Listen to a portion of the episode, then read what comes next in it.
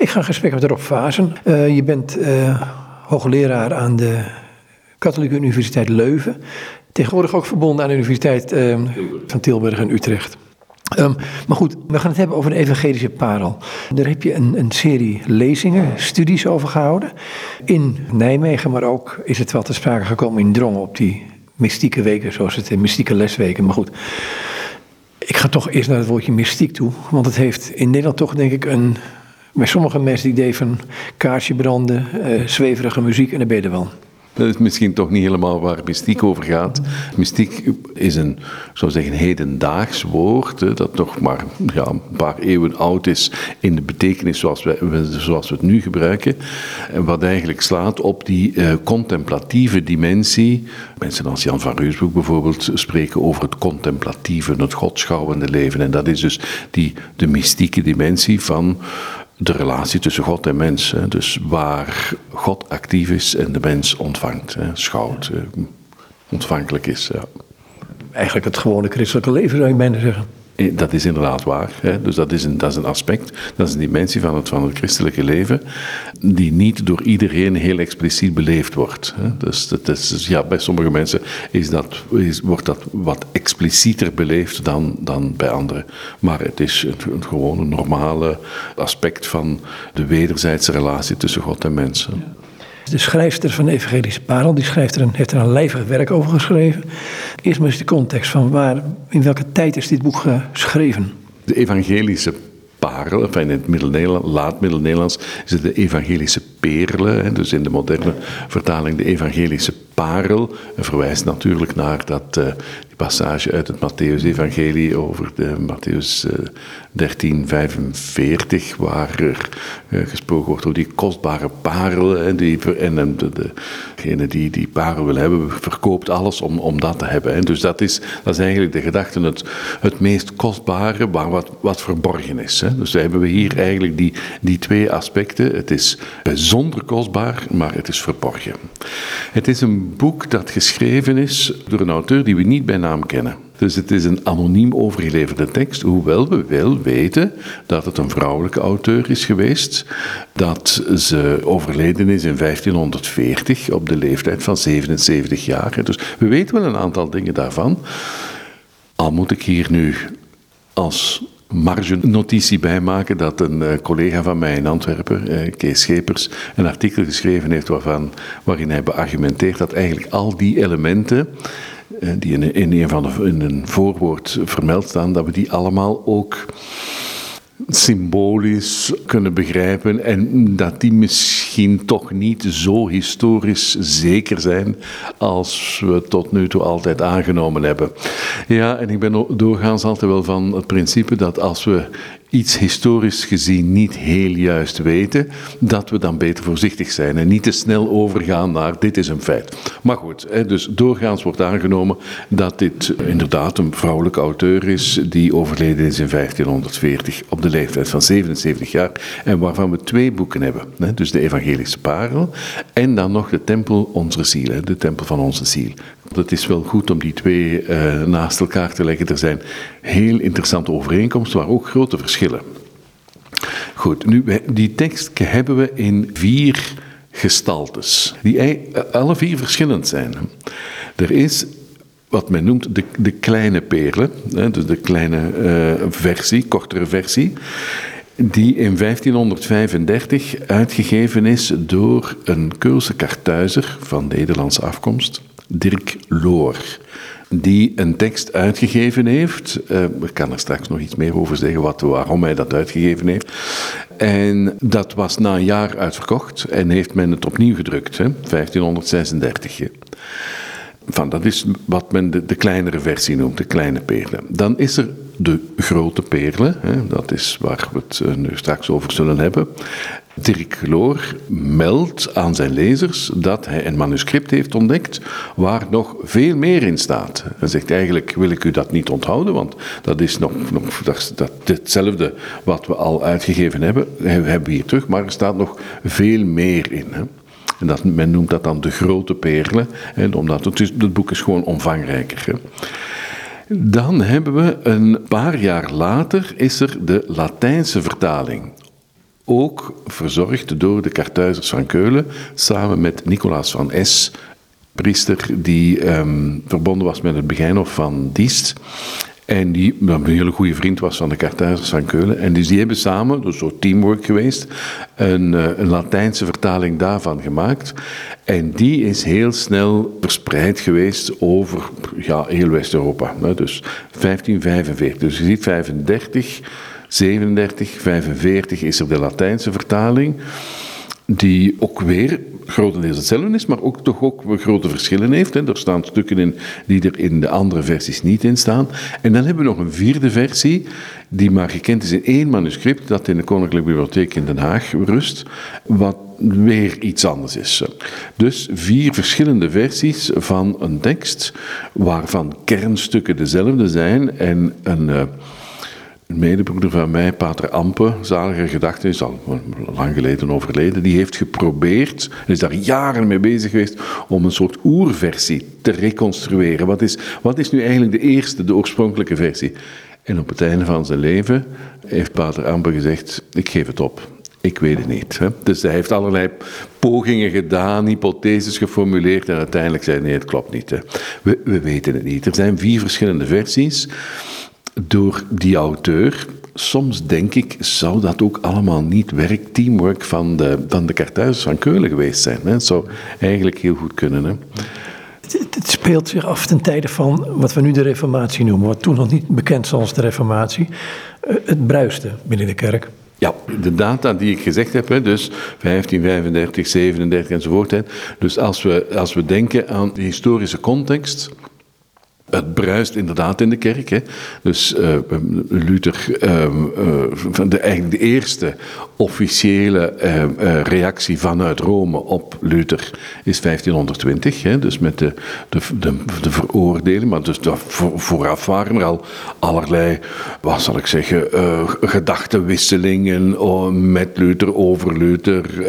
heel die beweging, want het, is natuurlijk, het gaat niet om één persoon, het gaat om, om, een, om een echte beweging in de kerk kerk. Het, het bruist inderdaad in de kerk. Dus onze tekst situeert zich echt in die periode. Concilie van Trente, hè, dan zitten we aan, aan de katholieke kant, hè, dus 1545. Dat is juist het jaar wanneer de Latijnse vertaling van de perlen eh, verzorgd wordt. Hè. Concilie van Trente heeft lang geduurd, hè, dikwijls onderbroken geweest. En dan krijg je daarna krijg je zo echt die opdeling, hè, 1555, de, echte, de opdeling van het Latijnse Westen in, in de katholieke landen en de, en de landen van de Reformatie. En dan gaat het voort, maar dat kon de periode natuurlijk waar we nu over spreken, de auteur van de Evangelische Perlen, kon onmogelijk weten waar dat allemaal naartoe zou leiden. Maar het is wel heel interessant dat je ziet, eh, de auteur is daar zeker van op de hoogte. Wat er allemaal gaande is in de kerk. Hè. Het is heel opmerkelijk dat er geen polemische standpunten ingenomen worden. Er is ergens één, één zinnetje dat ze zegt van, ik weet niet meer juist wat het is, en, maar de Lutherse mensen verstaan dat op die manier, maar dat is eigenlijk een vergissing. Dat, maar dat is alles. Hè. Voor de rest is dat helemaal geen uh, polemisch werk, terwijl het eigenlijk heel goed had gekund. Want, het, want de context was heel. Ja, er was van alles aan de hand. En, en het werd geleidelijk aan meer en meer polemisch. Hè. Dus, maar dat is duidelijk iets waar deze tekst niet voor gekozen heeft. Waar ook de Kartuizers van Keulen niet voor gekozen hebben. Wat ze willen doen is literatuur geven die ik zou zeggen, door de twee kanten heel goed kon geapprecieerd worden. Bovendien, en dat is eigenlijk ook wel het interessante, dat je ziet, die tekst van de, van de Perle is een tekst waar een enorme erfenis in zit. Hè. Dus het is op een ja, sublieme manier, eh, in, zijn, in zijn eenvoud, is daar een hele traditie in opgenomen.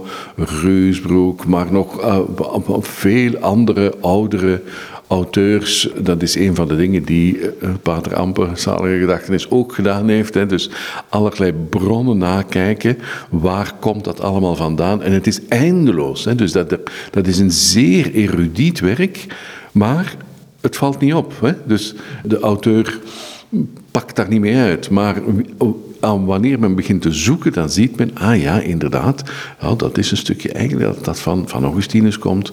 En hier hebben we heel veel bijbelse stukken. regelmatig ook uit de liturgie. Het is een heel ja, soort totaalkunstwerk geworden. Misschien interessant om op te merken is dat dit een boek is. Het is zoals het hier nu in de, in de moderne vertaling, wat zijn van ongeveer 500 pagina's. Het is een boek wat niet een één doorlopende verhaallijn heeft, of, of één uh, grote structuur heeft. Dat is het verschil met de Tempel onze Zielen. Het zijn allemaal bijna losse stukken. En zo, zo wordt het in de titel ook aangegeven. De grote evangelische parel, vol innige gebeden, godvruchtige oefeningen en geestelijke lessen. Hoe wij het hoogste goed dat God is in onze ziel moeten zoeken en vinden, enzovoort. Hè. Er staan gebeden in, er staan oefeningen in, er staan geestelijke lessen, dat wil zeggen zo traktaten. En het is eigenlijk duidelijk geschreven om af en toe eens een stuk in te lezen. Een paar hoofdstukken die dan samenhangen. En dan begint er iets anders, een ander thema. Er is, het is inhoudelijk heel samenhangend. Hè. Er is een heel duidelijke spirituele theologie in die, die heel samenhangend is. Maar het is qua structuur vrij los. Dat is heel verschillend met een, dat andere boek dat onze auteur ook geschreven heeft. En wat veel minder gepubliceerd is geweest. Er is eigenlijk maar één druk van gekomen, eh, de, de Tempel Onze Zielen. Wat de hele structuur van het kerkelijke jaar volgt. Dat begint echt met de, de advent en kerstmis en zo. En volgt echt de, het liturgische jaar. En is dus eigenlijk een boek waar, waar een grote verhaallijn in zit. Het zijn de, inhoudelijk dezelfde thema's. En dus het gaat over dezelfde geestelijke theologie die, die daarin uitgewerkt wordt. Hè. Maar in de Tempel Onze Zielen is dat in één grote structuur uitgewerkt. In de evangelische parel hè, is dat vrij los. Hè. Je zou het in de lijn kunnen zetten van bijvoorbeeld ook, ook de werken van uh, Thomas de Kempis, die, die zowel links als rechts van de schutting, zeg ik altijd waar, enorm geliefd zijn. Dat klopt. Ja, dat is echt waar. Thomas A. Kempis is natuurlijk is nog vroeger, hè, maar, maar het is hetzelfde, want eigenlijk de, de evangelische perlen is ook gelezen geweest aan de andere dus het is door de twee, door de twee partijen. Ik zal, zal het zo op een andere schutting of aan de andere kant. Ja, ik noem het zo. Er, is een begraafplaats ergens in, in Zuid-Limburg. waarin uh, aan de ene kant van, van het hek werden de katholieken begraven. aan de andere kant protestant en er rijdt iemand met een hand overheen. Ik dacht iets dergelijks, maar ik, ik citeer nu uit mijn hoofd. Dus vandaar dat ik altijd, altijd die term gebruik. Ja, ja, en, maar, maar het is inderdaad waar, dus dat daar een, een soort goed verstaan was aan de twee kanten. En, en ik denk dat dat ook is, precies omdat dat helemaal geen polemische... En dus wat, wat dat boek wil doen, is niet spreken over theologische posities die ons van elkaar scheiden, maar wel een innerlijke beleving van de relatie met God, met Christus, waar we elkaar heel goed in vinden. Hè? Ik kan met één tekst beginnen. Dat, dat staat in het voorwoord van de Evangelische Parel, is van Dirk Boon en uh, Jos Allaerts. Dat ze ook zeggen, ja, alles, alles Christus is voldoende. Het is niet zo dat wij ervoor moeten werken. Alleen, ja, er zit natuurlijk enorm uh, een ander ding in, en dat is de vrije wil. Ja, ja, de inleiders hier hebben eigenlijk terecht wel aangegeven hoe, hoe belangrijk dat is, dat, de thematiek van de vrije wil. Ik ga het stukje voorlezen. Hè. Dus, uh, als ze zichzelf, de, mensen, aan God zouden overlaten, zodat Hij met hen kon doen wat Hij wilde, en als ze zonder meer God onderdanig waren en medewerkers met de hulp van God, dan zouden ze met God werken en God met hen, en zouden hun bezigheden goddelijk en vruchtbaar worden. God verlangt immers dat we medewerkers zijn, dat we met God werken en God met ons. Hij heeft ons wel geschapen zonder ons toedoen, maar Hij zal ons niet zalig maken maken zonder ons toedoen. God vermag alles, maar over een eigenwillig mens heeft hij geen macht. Het is eigenlijk is wel, eh, dat is goed gezegd. Ja, ja. Nu we toch aan. Ik, ik, ga nog eventjes iets voorlezen van Dirk Loor. Hè? Dus dat hij, waarom hij dit boek gepubliceerd heeft. Hè? Ja, dat vind ik prima. Daarna wil ik naar Jezus' verdiensten gaan. Want ik zat net ah. mijn verkeerde tekst. Maar laten we eerst jouw stukje doen. Ja, ja, ja. dus in dat voorwoord zegt hij, bij de eerste druk, hè, zegt hij, aangezien ik gedurende een aantal jaren ter ere van God en op vraag van mijn overste, hij is Karthuizer, dus hij woont in het Karthuizerklooster, aan het werk ben geweest en nog ben om goede, degelijke boeken, zowel in het Latijn als in het Nederlands in druk te publiceren, heb ik deze onderstaande evangelische parel of Margarita ontdekt, waarin ik me erg verheugd heb. Dit lijkt me de moeite waard om voor alle goede mensen beschikbaar te stellen. Immers, dit boekje leert, boekje, hè, 500 pagina's. Dit lijkt me de moeite waard om voor alle goede mensen beschikbaar te stellen. Immers, dit boekje leert ons de goddelijke wijsheid en het toont ons de verborgen wegen tot God, welke God aan de arme, ootmoedige mens leert. Het spoort de mens aan om steeds Gods aanwezigheid en zichzelf scherpzinnig waar te nemen en met een pure verheven geest, met onze heilige vurige ziel en met een zuiver lichaam steeds God aan te hangen, Christus uitwendig en inwendig volkomen na te volgen. Dat zegt iets over, dus wat is eigenlijk nu de bedoeling, waarom geven we dat uit? Ah, omdat hier bepaalde theologische posities in staan waar we de anderen mee kunnen over... Nee, nee, het gaat echt om, het is iets wat ons geestelijke leven voedt hè, en wat ons ja, wat ons bij God brengt. Hè. Het, is, is die pure relatie gaat het om.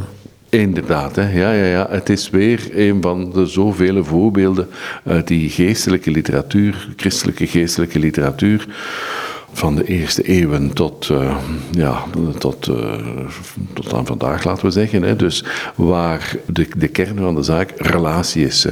De, de wederzijdse ontmoeting tussen God en mens, relatie waarbij de twee elkaar geweldig eerbiedigen en, en, en, ja, en tot een ontmoeting komen.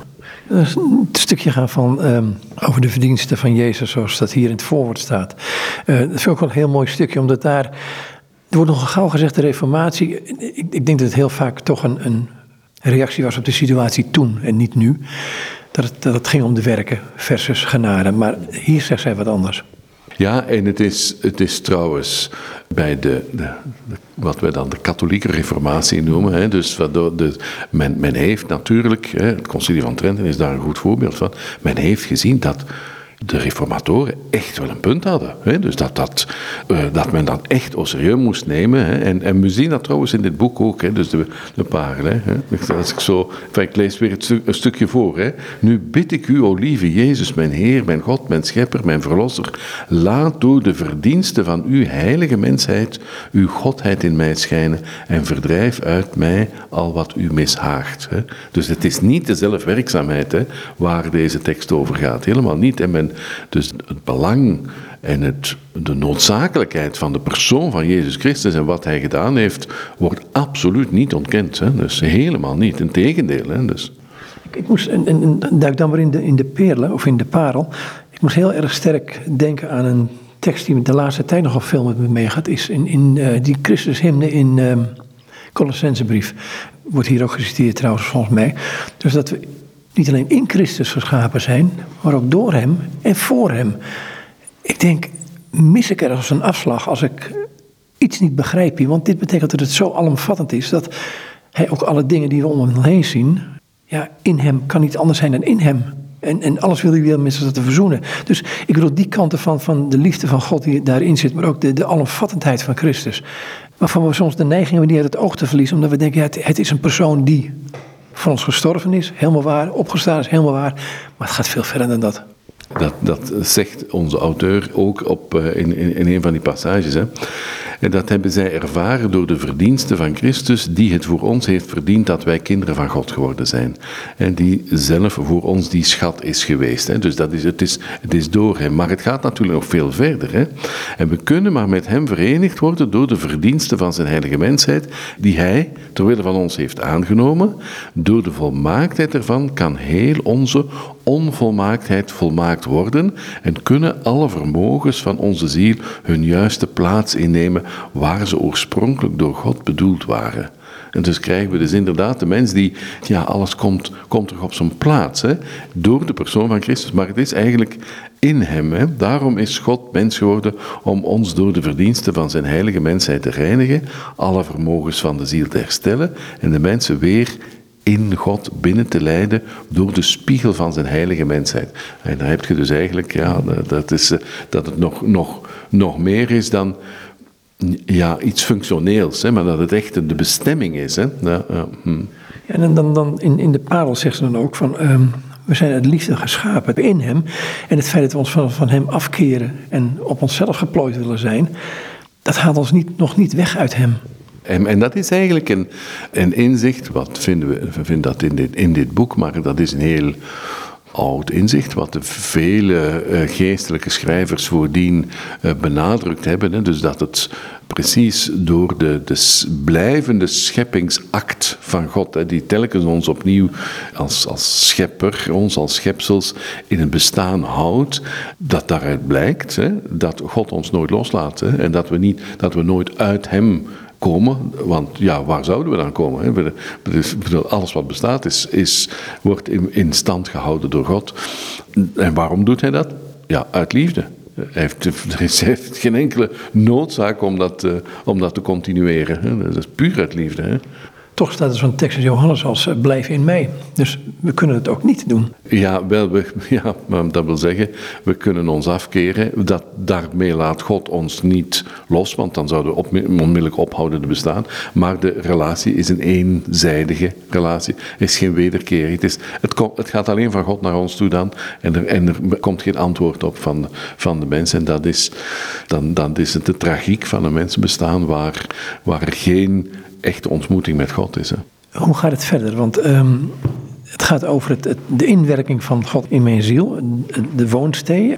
Hoe verwoordt zij dit? Dan gaat ze heel sterk op drie geestelijke personen aan, maar ook op de drie eenheid. Dus het zit zo, logisch vind ik een heel verkeerd woord, maar bijna logisch in elkaar. Ja, er is inderdaad een, een soort rode draad doorheen de tekst dat de mens is lichaam, ziel en geest. Dus het is niet de, de mensvisie van de mens als lichaam en ziel, alleen lichaam en ziel. Nee, er zijn de drie dimensies. Hè. En daarover heeft ze, van dat komt, komt telkens terug. Hè. De, en de, drie aspecten van het mens zijn, soms noemt ze dat zelfs de drie personen, van, maar ze bedoelt daar natuurlijk mee de, de drie aspecten van de menselijke persoon. Hè. Ik ga een, een, stuk voorlezen, het is een wat langer stuk, maar ik zal af en toe eh, onderbreken om een paar woorden commentaar te geven, waar dat goed uitgelegd wordt.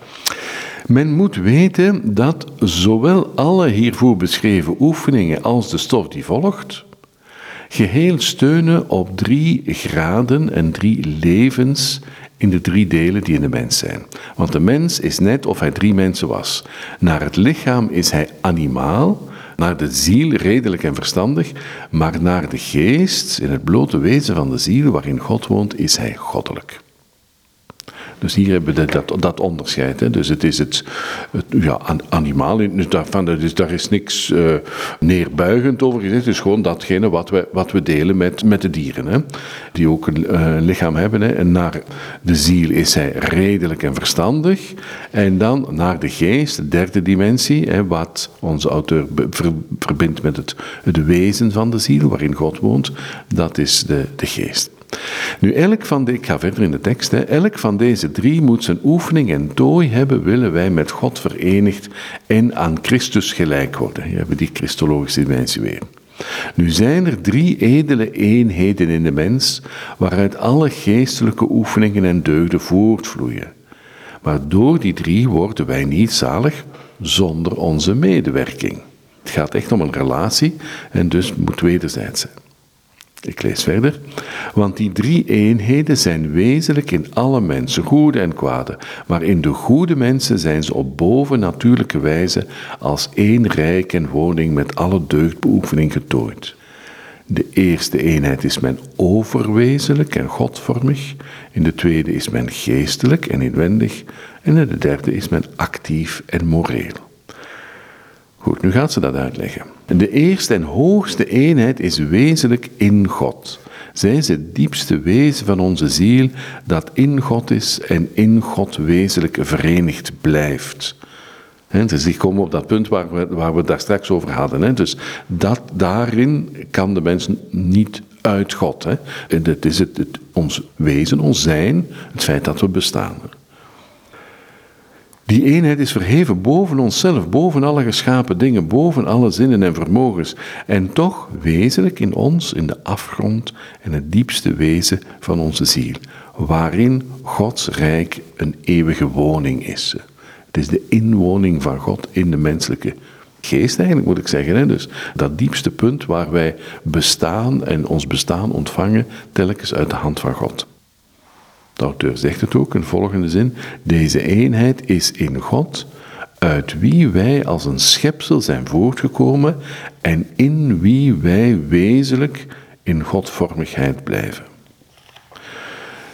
Dan is er die tweede eenheid. De tweede eenheid is eveneens in ons, maar dan in de hogere vermogens, die verenigd, eenvuldig voortkomen uit die eerste eenheid, waaruit zij voortvloeien en toch wezenlijk inhangen als in hun oorsprong. Hieruit komt alle kracht en goddelijke werking. Hier hebben we trouwens, eh, eh, onze auteur komt hier helemaal overeen met wat eh, Jan van Ruusbroek zegt. Het is helemaal dezelfde manier van denken.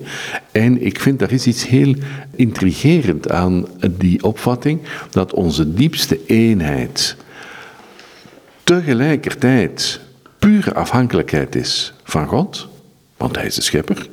En Hij schept mij, ik kan daar niks voor doen. En tegelijkertijd ook de bron is van mijn autonome denken, van mijn vrije willen. Want God wil mij zo scheppen dat ik kan denken, dat ik kan mij dingen herinneren, dat ik kan keuzes maken enzovoort. Dus het is tegelijkertijd pure afhankelijkheid van God. En tegelijkertijd, het is de bron van mijn autonomie. Dus daar is iets, iets heel mooi en heel intrigerend. Dus zo, zo wil God de mens blijkbaar hebben. Dus, eh. wij niet altijd, want wij vinden het altijd fijn om nou, ik ga nu chargeren. Fijn om dingen toch gestructureerd te hebben, in goede teksten bij elkaar te hebben, goede theologieën bij elkaar te hebben. Dit is bijna ongrijpbaar voor een deel. Ja, maar het is toch wel goede theologie, vind ik. Het is, uh, of een, of een ja, een in onze tijd misschien wat onmodieuze manier om naar de mens te kijken, maar het is wel een heel goede, degelijke manier. Misschien dat wij het in onze tijd graag in twee delen opdelen hè, en zeggen, ah ja, er is God, hè, dat, is, dat één, en er is de mens, en dat is, is iets anders. Hè, die staan, die staan los van elkaar. Hè. Dus ooit heeft God van, van de schepping geschapen, maar, maar nu staan wij los van God. Hè. En is eventueel een relatie met God mogelijk, maar, dat, maar deze visie waarin het, het meest fundamentele, hè, die relatie met God is. En tegelijkertijd dat dat ook de voorwaarde is, hè, de basis voor het feit dat wij autonome mensen zijn die keuzes maken en dus soms domme dingen doen. Hè. Ah ja, dat is het gevolg van onze, onze autonomie. Dus dat, uh, dat het, het ene het andere niet uitsluit. Ik vind dat eigenlijk wel een, een, een goede, degelijke theologie. Maar die autonomie kan ook leiden tot volledig op jezelf gaan vertrouwen, op jezelf gaan bouwen en jezelf ontscheppen, noem ik het wel eens. Uh, ja, God is ver weg, dus maak ons druk om. Wij, wij kunnen het zelf. Een soort eigenwaan die ik in Europa op dit moment meen te bespeuren, laat ik het maar voorzichtig zeggen. Ja, ik denk dat dat inderdaad waar is. Hè.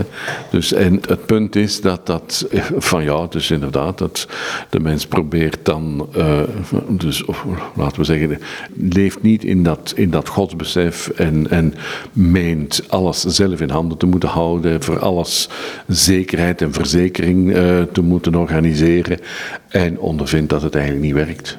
En bovendien ondervindt dat het de mens uiteindelijk heel eenzaam achterlaat. Dus uh, Jan van Ruusbroek heeft daar um, een paar mooie passages over, dat, uh, dat hij zegt dat het uiteindelijk, wat is het resultaat? Dus wanneer de mens zich afkeert van God, God loslaat en niet meer aan God denkt. Hè, maar ja, heel eenzaam. De tragiek van onze tijd eigenlijk. Zeg het verder. De eerste eenheid is een vermogen van de ziel dat eenvuldig is, zoals God eenvuldig is in zijn goddelijk wezen. En het is geheel goddelijk, want het blijft in God, naar de eenvoud van het wezen. En het heeft geen uitstaans met andere vermogens, maar geeft wel een eenvuldige eenheid aan de ziel, die de tweede eenheid is. En uit deze eenheid vloeien de vermogens memorie, verstand en wil voor. Dat is eigenlijk een heel klassieke opvatting die we ook bij Reusbroek, en die eigenlijk in zekere zin teruggaat op, uh, Augustinus. Hè, dus dat, maar het is wel een mooie gedachte dat dat in, de, in ten diepste wel allemaal één is. Hè, dat de mens geen verbrokkeld wezen is. De derde eenheid ligt in de lagere vermogens die als eenheid samengehouden worden door het instromend licht dat uit de tweede eenheid neerdaalt in de reden, de zintuigelijke vermogens. En daaruit, van daaruit komt het leven, de vitaliteit van het hart en van de lichamelijke vermogens en ook heel de gevoelige bewegelijkheid van het natuurlijke leven. Zo komt dus alle genade en gratie van binnen uit de vurige eenheid waar wij in God leven en God in ons. En dat dat zelfs impact heeft op het leven, op het, op het fysieke bestaan. Nou ja, we bestaan, de schepper schept ons, namelijk als een lichaam. Hè. Dus uh, dat hoort er helemaal bij. Het is een, vind, vind, ik ook een genuanceerde manier om die dingen te onderscheiden, maar niet te scheiden. En dus wij hebben hier, en dat is trouwens op in vele andere pagina's, hè, het is helemaal geen lichaamsvijandige spiritualiteit. Hè. Alleen het lichaam is maar iets eenvoudigs. Hè? Dus het, het, het, het, mooiste en het hoogste is niet het lichaam. Hè? Maar, maar het lichaam is een, heeft zijn rol te spelen daarin en, en, en heeft zijn uh, functionaliteit. Hè? Dat is uh, zonder twijfel zo. Ja. Hoe, hoe, hoe, God in ons is, dat vind ik, dat vind ik het mooie van die, van die middeleeuwse, of dit is laat middeleeuwen dan, van deze, deze vrouwen, deze mannen ook. Dat ze die beweging van God in ons proberen te, te ontdekken van wat is dit? Uh, en niet in de hand van ik voel me lekker of, of ik heb ervaring, maar gewoon naar het dag, dagelijkse bijna. En eigenlijk is dat, want het is inderdaad helemaal terecht. Hè, dus we, zij richten hun aandacht eigenlijk niet zozeer op speciale ervaringen, maar op dat soort fundamenteel besef hè, dat God in ons is en dat we, dat we niet kunnen bestaan zonder God. Hè. Dus, uh, ik lees weer een stukje voor uit uh, het boek. Hè. God is in ons en in alle mensen, zoals de zon is in de hemel. En daarom is iedere goede mens een hemel van de heilige drievuldigheid, waarin God zich verborgen heeft. Hij die de goddelijke zon is van de gerechtigheid en die met het licht van zijn genade, zoals de stralen van de zon naar beneden schijnt in de redelijke ziel, haar geweten verlicht, het hart vurig en vruchtbaar maakt en door de stralen wordt de ziel gevoed en onderricht. En zoals de zon niet altijd schijnt, maar wordt belemmerd door regen, nevel, donder en donkere nacht, toch is de zon even helder, maar ze schijnt dan niet op aarde, zo is het ook met de goddelijke zon van de gerechtigheid die haar woning heeft in de geest. het, is, het, is, een eenvoudige vergelijking, maar ze is wel heel ter zake, vind ik. Hè. Dus God is inderdaad in de mens hè, en we zouden niet kunnen bestaan zonder hem. Wil dat zeggen dat de mens altijd God ervaart? Nee, hè? juist zoals wij ook niet altijd de zon zien. Hè? Dus, uh, wat niet betekent dat die zon dan afwezig is. Hè? Maar het is ook mooi dat ze, dus die, het is die gedachte van de, het, het innerlijk aanwezig zijn van God in de mens, dat dat het geweten doet werken, het verstand doet werken, eh, de wil doet werken. Dus dat, dat die vermogens daardoor gestimuleerd worden en niet daar los van staan of daar, daardoor verminderd zouden worden. Zij schrijft aan een publiek, zij spreekt van een publiek die, nou ik wil zeggen de Bijbel kent, dat vind ik een groot woord in die tijd, maar wel daarmee enorm op de hoogte is. Ja, ja, maar dat klopt zeker. Uh, de, het is misschien inderdaad te veel gezegd dat die mensen de Bijbel door en door kennen, maar toch is de Bijbelse cultuur echt wel verondersteld bij de lezers hiervan. Dus het is, een boek dat veel gelezen is geweest, wat vele edities heeft gekend, wat vertaald is geweest. ik heb dat eigenlijk nog niet gezegd. Dus het is vertaald geweest vrij snel, die, die Latijnse vertaling eh, die gemaakt is door de Kartuizers samen met uh, Nicolaas van Essen. Dat is heel snel vertaald geweest in het Frans door de Kartuizers van Parijs in Vauvert. En heeft zo dan de Franse spirituele school beïnvloed, is ook in, andere talen vertaald geweest. Het heeft snel zijn weg gevonden. En inderdaad, telkens wel bij lezers die, ja, laten we zeggen, geen eerste beginnelingen zijn in het, in het geestelijke leven, die echt wel een zekere cultuur al wel hebben, en blijkbaar toch goed op weg gezet zijn geweest door, door een, een auteur als deze. Veronderstelt dit, en dit is misschien heel protestants wat ik nu ga zeggen, veronderstelt dit een bekering? Want dat vind je met katholieken denken wat minder.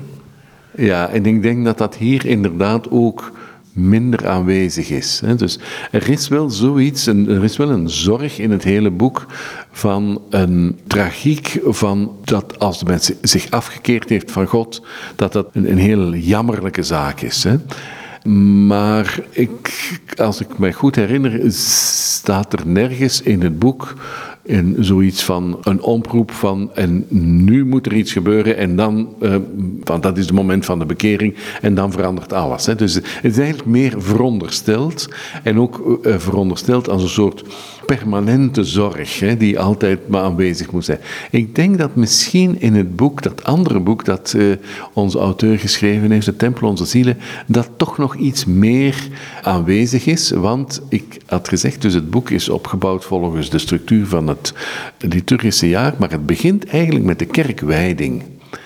Dus het, voor de liturgie kan gevierd worden, voor de, de advent en, en, enzovoort, moet er eerst het kerkgebouw gebouwd worden en het moet gewijd worden. En dus dat is, dat de eerste hoofdstukken gaan daarover. Hoe de bouw van de ziel, dat is natuurlijk, God is de bouwheer daar. En dan moet er toch een soort ommekeer gebeuren, want ze beschrijft daar heel goed de tragiek van de val, van de zondeval, van de afkeer, hoe het gebouw er slecht aan toe is zonder Christus. En, en, de, en de kerkwijding is dan het, het hersteld worden wel, door Christus natuurlijk en door zijn, door zijn verdiensten. Hè. Dus dat, uh, in dat boek is, is het denk ik meer aanwezig dan in de perlen. De...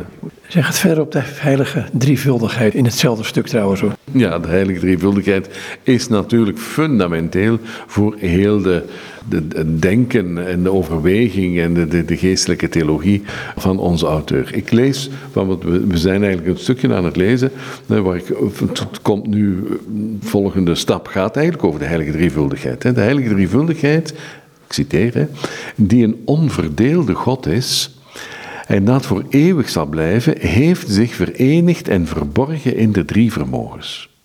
God de Vader heeft zich met wijsheid en met goedheid verborgen in de memorie, opdat ze in God zou rusten met goede gedachten. Ja. Die, die memorie, wat is dat? Daar moet ik inderdaad iets over zeggen, want dat is een dat is toch niet helemaal hetzelfde als wat wij verstaan onder geheugen. Dus de, de, eenvoudige vertaling van memorie en memoria, het Latijnse memoria, is het geheugen. Maar bij ons is dat een vermogen wat eigenlijk uh, veel beperkter is. Hè. Dus dat is gewoon de, de, de, capaciteit die we hebben om dingen te onthouden. Hè. Eventueel van buiten te leren. Hè. Terwijl het in de denken van de, de mensvisie, van eigenlijk, het gaat terug bij, op, op Augustinus, hè, de memoria eigenlijk een heel breed vermogen is waarin alles wat we ooit meegemaakt hebben, van alles wat, eh, ja, wat er in ons leven zich afgespeeld heeft, als het ware daarin bewaard wordt. Het is een soort grote container waar heel ons leven in aanwezig is. Niet voortdurend bewust, maar het volstaat om nog eens ergens te komen waar lang niet meer geweest is. Ah ja, allerlei herinneringen komen op. Dus wat wil zeggen, dat zit allemaal nog in ons. En men maakt graag daar de connectie met God de Vader, in wie alles aanwezig is.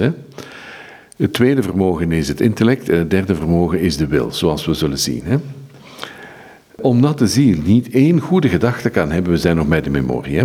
omdat de ziel niet één goede gedachte kan hebben zonder de hulp van God, moet zij in zichzelf keren met de woorden, O Hemelse Vader, ik bid u, help mij door de wijsheid van uw Zoon en door zijn heilige verdiensten en de liefde van uw Heilige Geest. U bent toch in mijn memorie dat ik niets zal denken of verlangen dan wat u wilt. Volgende stap. Nu uh, richt onze uh, schrijfster zich op het andere vermogen, dus niet de memorie, maar het intellect. Hè, wat traditioneel ook sinds Augustinus een connectie gemaakt wordt met de zoon. Hè. God de zoon heeft zich door zijn macht verborgen in het verstand, omdat de ziel daarmee God zou leren kennen. En omdat het loutere verstand nu zo donker is dat de ziel haar God niet kan aanschouwen, moet ze zich wenden tot de tweede persoon van de Godheid met de woorden: O Zoon van God, ik bid u, u die in mijn verstand bent, hè, telkens in, hè, in, in mijn verstand bent, help mij door de kracht van uw Vader en de liefde van uw Heilige Geest, dat ik niets mag kennen en verstaan dan wat u wilt. Hè. Ziet, dus deze paragraaf is het dus heel christocentrisch in het denken. Het denken wordt verlicht en geholpen en functioneert door de vereniging met de zoon. de drie goddelijke personen zijn natuurlijk nooit los van elkaar. En onze auteur doet dat heel mooi. Hè? Dus uh, die zijn niet afzonderlijk verkrijgbaar, om zo te zeggen. En, dus, en ze, ze, brengt telkens de Triniteit uh, weer samen. Hè? Maar er is ook het aspect van het schouwen of het zien. Richt je oog op, het, zien. Dat is toch, ja, zonder, zonder hem, ja, Jezus zegt het, zonder mij kunt gij niets. Maar het gaat heel ver dan. Dat zeker, ja. ja, ja. Maar dat brengt ons natuurlijk op een, op een heel, uh, heel wijd uh, onderwerp, namelijk dat van de contemplatie. Dus het, het schouwen. En dat uh, in, het, in de traditie, christelijke traditie, de contemplatie, het schouwen, eigenlijk een schouwen is door Christus, met Christus en in Christus. Hè. Ja, heel zeker. Maar we gaan nog verder, want we, hebben nog we hebben de vader gehad en de connect verband met de memorie. We hebben nu de zoon en het verband met de, het verstand. En nu de derde persoon van de drievuldigheid. God, de ik citeer weer, hè, God de Heilige Geest heeft zich verborgen in de vrije wil. Opdat de ziel God zou liefhebben en met hem verenigd zijn in één liefde en één wil. Maar omdat de wil en de liefde nu zo gebrekkig zijn in de ziel, hè, het is, het is heel realistisch altijd, hè, maar omdat de wil en de liefde nu zo gebrekkig zijn in de ziel, zal zij zich naar binnen keren tot de Heilige Geest, die de derde persoon is in de Godheid, met het gebed. O Heilige Geest, ik bid u, u die in mijn vrije wil bent, help mij door de kracht van de Vader en de wijsheid van de Zoon, u bent immers hun beider geest, dat ik niets anders zal zeggen, doen of laten of leiden dan wat u wilt. Dus we hebben de drie vermogens, de hogere vermogens, typisch menselijke vermogens, hè, dus die één zijn, hè, zoals de Triniteit één is. Hè, dus telkens die vermogens zijn verbonden met de drie goddelijke personen, omdat de drie goddelijke personen daar, daarin aanwezig zijn. Hè, dus is God transcendeert de mens, is, is natuurlijk God, hè, maar is tegelijkertijd ook echt immanent in, in het wezen, in het, in het functioneren van de mens. Hè. En, ik lees nu verder, en omdat deze drie personen ongescheiden zijn, moet men hen altijd als één ware God aanbidden. En zonder verder onderzoek oprecht in hem geloven, terwijl men enig tot God zegt, o Vader, o Zoon, o Heilige Geest, u bent drie personen in één God. Ik bid u, verenig mij met u, zodat mij niets mogen afleiden van uw liefde.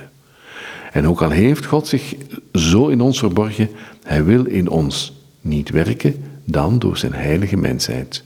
Door onze vader Adam zijn we immers ten val gekomen, waren we kinderen van toren en verloren het godzalig genieten, maar door de nieuwe Adam, die Jezus wordt genoemd, wat redder betekent, zijn wij herschapen.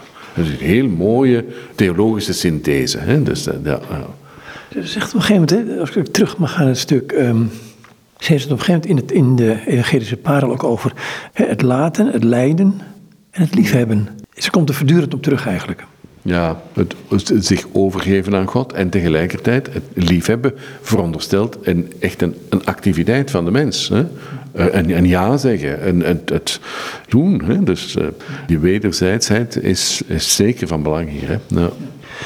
En je zei het al eerder, de evangelische paren, dat kun je in stukken lezen. De, dezelfde thema's komen vaak door, uh, maar ze gaan nu door op het, gewoon de praktische kant van hoe, hoe leef je dan in het dagdagelijkse leven? Ja, en ze doet dat hier in het volgende hoofdstuk dat we hier nu uh, voor ons liggen hebben, aan de hand van een, een bijbelse vergelijking die toch wel redelijk origineel is. Hè? Ik lees voor. Hè? O mijn allerliefste geliefde, van alles wat ik over u kan vernemen en te weten komen, weet ik niet wat u liever is en waarmee ik u meer kan behagen dan met deze drie levens. En nu komt het. Maria Magdalena, die het beste deel had gekozen. Lazarus, die door u uit de dood werd opgewekt. En Martha, die voor u uw maaltijd bereidde en u diende. Dus haakjes gezegd, zich identificeert hier Maria Magdalena en Maria, de zus van Lazarus. Maar dat, er zijn nog wel meer middeleeuwse schrijvers die dat, die dat doen. Van, hedendaagse exegese zou dat natuurlijk nooit doen. Maar, maar goed, hè, dus het gaat over hè, de Maria, Martha en Lazarus. Hè. En meestal wordt Lazarus hier in de traditie, zien we Lazarus niet zo dikwijls verschijnen. Het is meestal Martha en Maria. Martha, degene die werkt, hè, die de handen uit de mouwen steekt. Maria, die zit te luisteren aan de voeten van Jezus en ont, van het contemplatieve leven beleeft. Hè. Maar, in wezen zich gedraagt als een discipel. Helemaal, oh ja, tuurlijk. Ja, ja. En, en daarom is het ook, hè, wanneer uh, Martha dan komt klagen en uh, zegt, ja, maar uh, moet ik het hier nu allemaal alleen doen? Dat Jezus helemaal niet zegt dat, het, dat wat Maria deed verkeerd was. Hè? Dat ze zei, kom, nu aan het werk. Hè? Nee, nee, nee, nee. Zij is, een, zij is een, een echte leerling, een echte discipel. En Jezus berispt Martha ook niet omwille van haar dienst, maar omdat ze zo vervuld was met de, zorgen daarvoor. Hè. Maar dus nu gaat onze auteur aan de hand van die drie figuren drie levens beschrijven. Dat wil zeggen, het gaat natuurlijk om het ene leven van de ene menselijke persoon, maar de drie facetten daarvan. Hè. Die drie levens hebt u aan mij geleerd en u bent me daarin voorgegaan op de meest verheven wijze. Christus is ons daarin voorgegaan.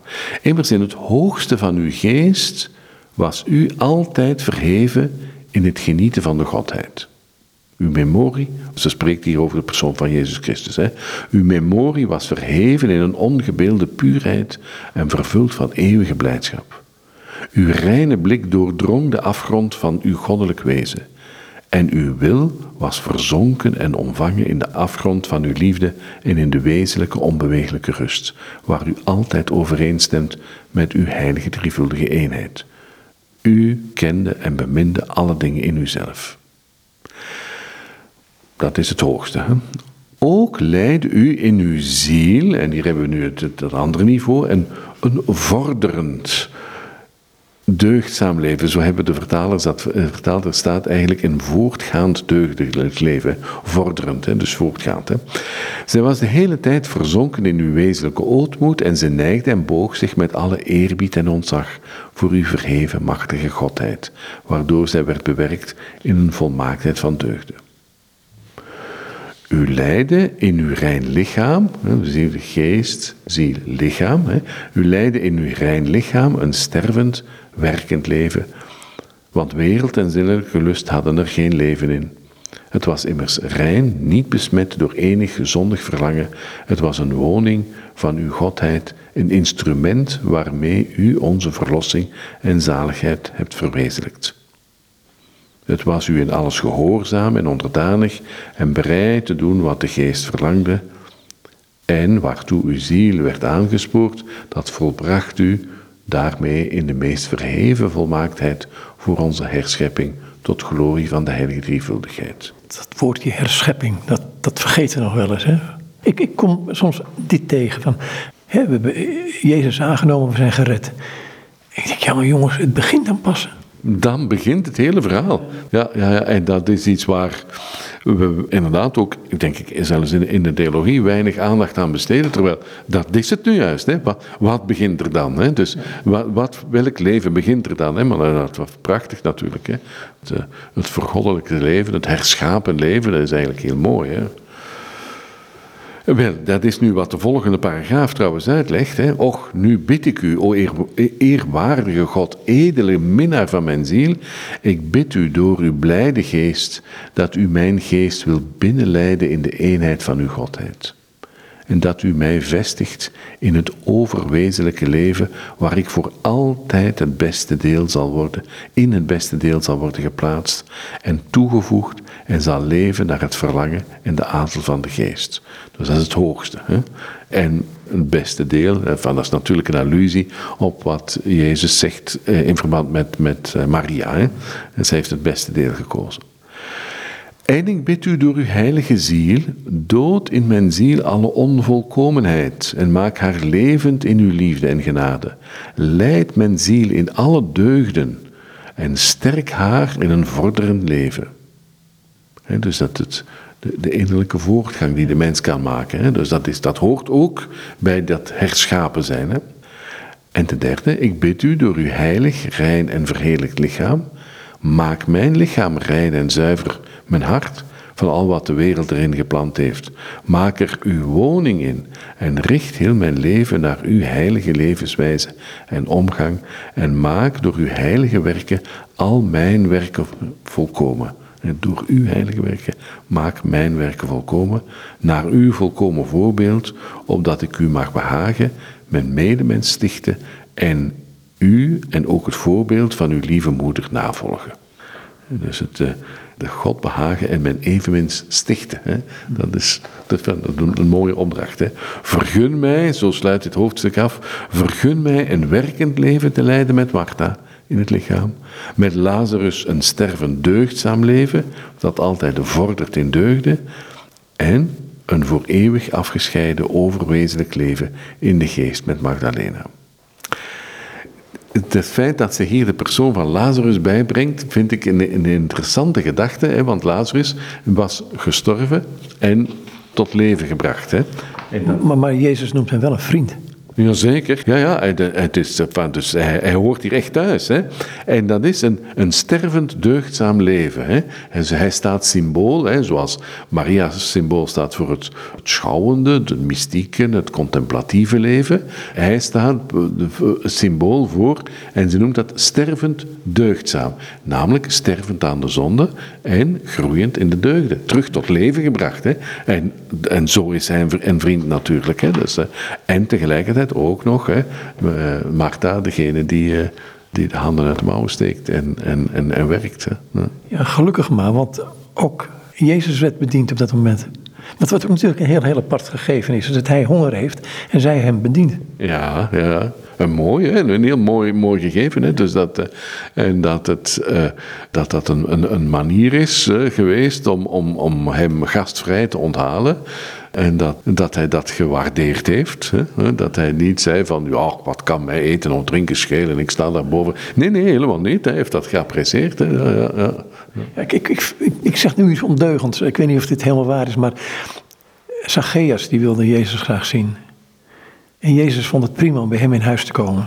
Om een aantal redenen waarschijnlijk. Ik vermoed soms ook om de goede maaltijd. Waarschijnlijk wel. Ik denk dat, ik denk dat ook. Hè. Ja, ja, Zacchaeus, bij u moet ik te gast zijn, want Zacchaeus was een rijk man. Hè. Dus het zal waarschijnlijk wel lekker geweest zijn wat hij, wat hij voorgezet heeft. Hè. En, en gegeven het, eh, het grote enthousiasme van Zacchaeus, dat, eh, ja, ja, dat, eh, ja. Ik, ik, lees ook in deze parel, hè, zoals afsluiting van deze, dit gesprek, iets speels zit erin of ze opgenomen wordt in een soort, soort ja, Radcliffe noemt het een soort dans, maar dat weet ik niet helemaal of dat hierin te sprake komt. Maar meer het, het feit dat je opgenomen wordt in een liefdesrelatie waar, ja, waar het niet meer stuk kan. Ja, heel zeker. Ja, ja, ja.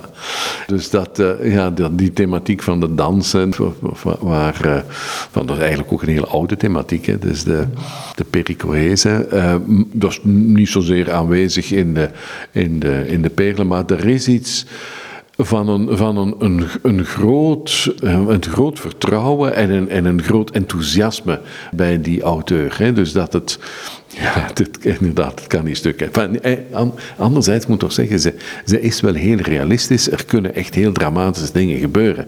En mensen kunnen heel, op een heel domme manier hun relatie met God uh, schaden. Hè? Dus dat, dat, daar, ze is niet naïef. Hè?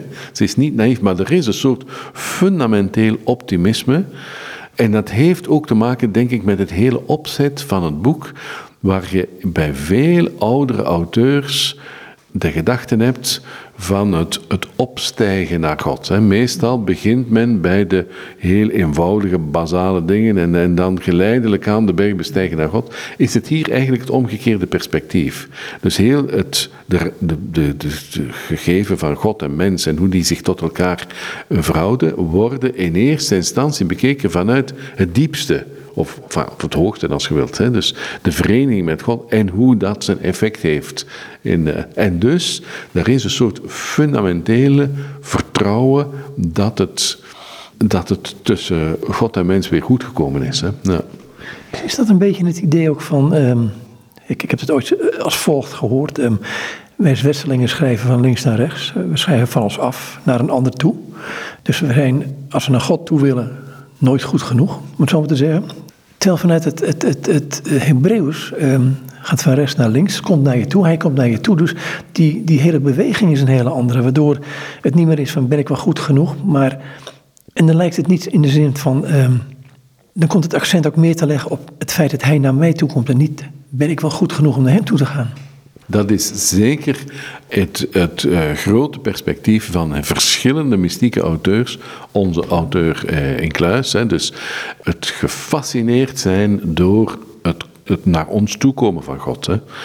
Ik kan hier de, de zin citeren die, waarmee Ruusbroek zijn meesterwerk, de geestelijke bruiloft, structureert uit de, parabel van de uh, dwaze en verstandige uh, bruidsmeisjes. Ziet, de bruidegom komt, gaat u hem te ontmoeten. Kijk, er is iets te zien wat. Ah, God komt naar ons toe. En dan, in tweede instantie, gaat u, te, blijf, blijf niet bij uzelf zitten, maar ga uit naar hem toe. Waarom? Ah, om, hem te ontmoeten. Hè. Dus daar, dat is inderdaad waar. Het eerste, hè, ziet, er is, iets, er is iets te zien wat wel God die naar ons toe komt. Hè. En dat is zeker ook hier in dit boek uh, het, het grote perspectief. De, het geluk en de verrassing en, en de blijdschap dat God naar ons toe komt. Hè. En dat, dat er zo'n ontmoeting tot stand komt. Hè. Ja. Ik wou het voor dit moment even hierbij laten. Uh, dankjewel. Graag gedaan. En dit zijn Rob Vaas en met hem was ik in gesprek op basis van de Evangelische Parel, een uitgave van uitgeverij Averbode. In de serie Bronnen van Spiritualiteit. De inleiding en vertaling zijn gemaakt door eh, Dirk Bonen en Jos Allaerts. En ik sprak hierover, zoals ik al zei, met Rob Vazen. Hij is uh, hoogleraar uh, mystieke theologie aan de Katholieke Universiteit in Leuven. En is tegenwoordig ook verbonden aan de universiteit, de Katholieke Universiteiten van, of de Katholieke Universiteit van Utrecht en Tilburg.